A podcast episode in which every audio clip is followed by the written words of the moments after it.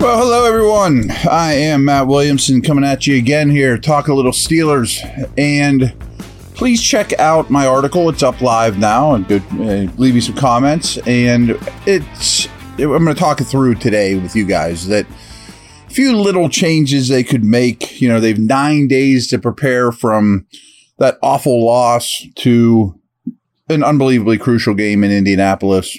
What are some realistic things they should change up?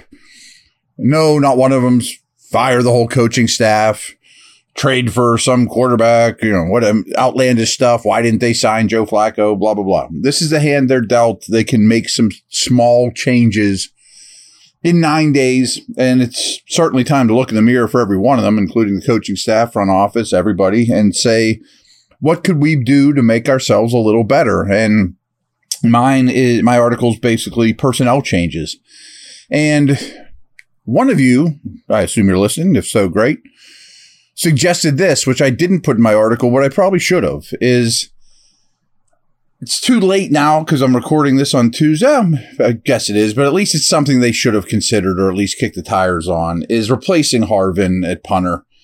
He's just too inconsistent. I mean, I see the allure. If you go to training camp or you're around him punting the football, it's easy to see the allure. I mean, he booms that thing, uh, particularly to his right, but he really has a powerful leg.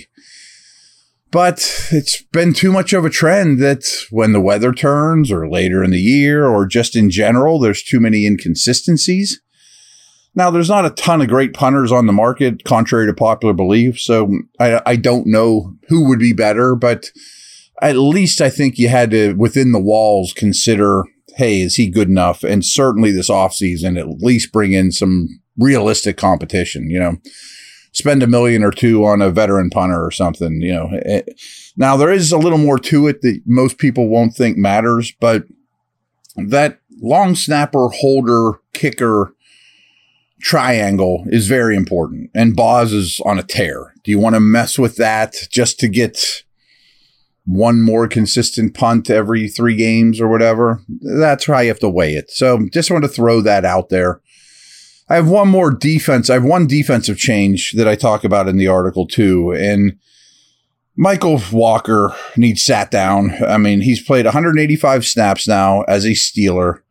And the Cardinals and especially New England to start the game with a week of prep immediately just went after this guy in the passing game. I, I mean, liability is being kind. Yeah, I I put a video in there whenever he gets that interception too. Boy, does he look slow once he gets the ball in his hands. Like, what's going on here? And doesn't change directions great. He's just not all that instinctual in coverage. I think he needs sat down and maybe back to the practice squad or whatever, but he's not getting it done. As we talked about after the game, Roberts played 46 of a possible 57 snaps. Walker played 25. Blake Martinez played 21, mostly late. And Mark Robinson played six. Uh, Robinson might not be an NFL player first. First of all, I've told you guys that. I have been quoted often of saying when they drafted him, he was a year away from being a year away. He may never even be a year away. But Blake Martinez, and Myles Jack's still looming out there. I wonder what it's going to take to rev him up. But Blake Martinez in the second half of that last game was much better than Walker. So I think you just kind of say, Blake, I know you're about to turn 30. I hope you're in prime shape. I don't know how much you, I, I know you haven't played a ton lately, but he averages about eight and a half tackles per game over his career. He's not going to blow you away as the best athlete on the field but he's been an NFL linebacker. And I think you hand him the job and say, Blake, it's you and Roberts. Can't roll with Walker anymore. Robinson's not the guy. We'll see how Myles Jack's warming up, you know. So, and, and then you also get Keanu Neal back. You know, I, I assume, I think he's ready soon here, a week or so. That in dime, he could be your linebacker. You could take Martinez and Neal off the field, or Martinez and Roberts off the field and put Neal in the middle of the defense as your dime backer with one backer on the field or match him with one of those two in nickel, you know, because they're not ideal cover people, you know, Roberts and Martinez, but they're NFL linebackers, which has not been the case of what they've been trotting out there lately. So that's definitely a defensive move I would make and be shocked. I'm almost shocked if it hasn't starting to come to fruition anyway. Quick break and we'll talk about some offensive stuff.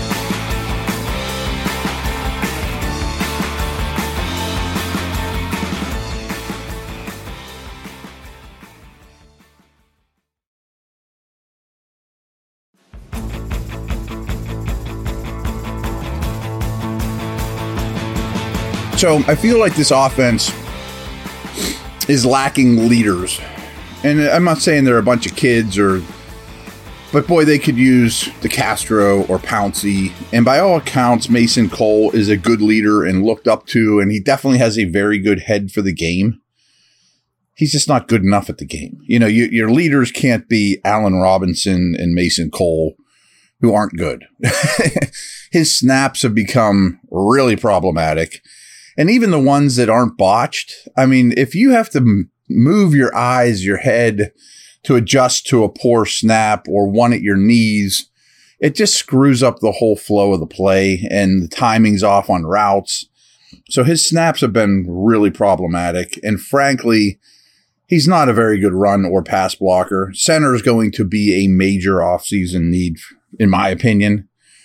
I know Seumalo can do it. Daniels has done it. Herbig has done it. I have no clue of those three who is the best shotgun snapper of the group, but I would strongly consider making Herbig my starting center or Herbig a guard and move one of those guys in, whatever. But why mess with the two guards if you don't have to? Daniels is playing really, really well. Seumalo's been worth the money. He's a good player.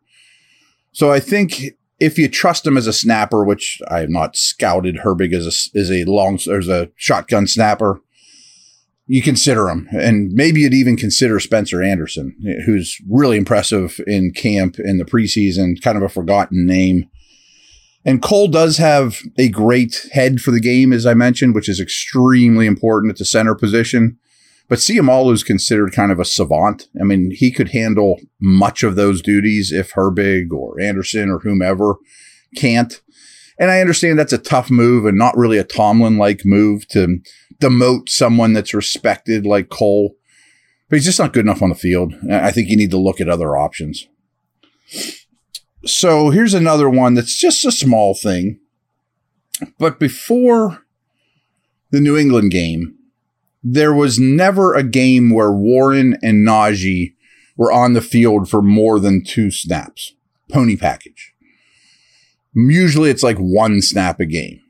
Now, the most recent game, it was seven. Well, Matt, that's not that big a deal. Seven snaps. It is when you've never done it before. And I'm suggesting to do it more. And the reasoning behind it is I think your five best offensive skill guys are Freiermuth, Pickens, Diontae, and these two backs. It's not Robinson. I understand Washington has value and Heyward and get Austin out there some too, all that stuff. So I'm not suggesting this is your base package, the pony.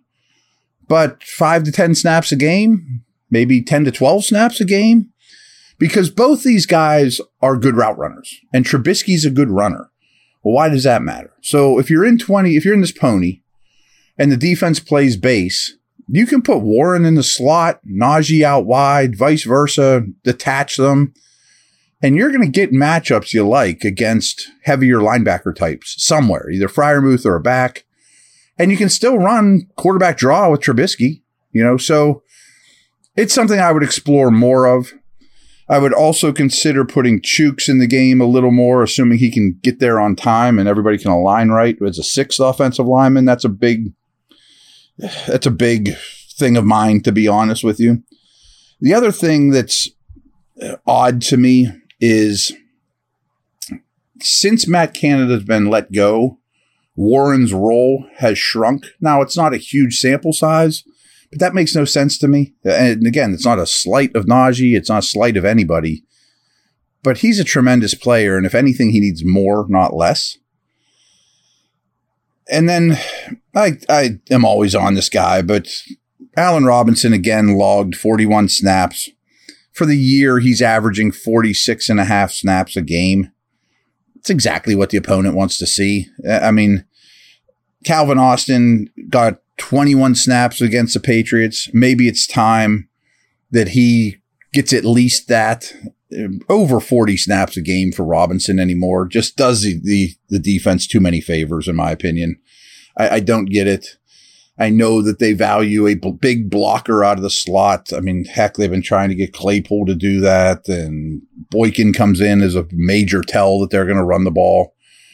It's just not valuable enough. I mean, 20 snaps a game of Allen Robinson and catch one ball and convert a third down and block some linebackers, fine. But a high percentage of the snap, two thirds of the snaps, things like that, no, it's just too easy to play against. So more pony more 6-0 linemen, but those are minuscule. I mean, they're a small percentage of the time. More Austin, you know, all that equals less Robinson. And I think that needs to happen.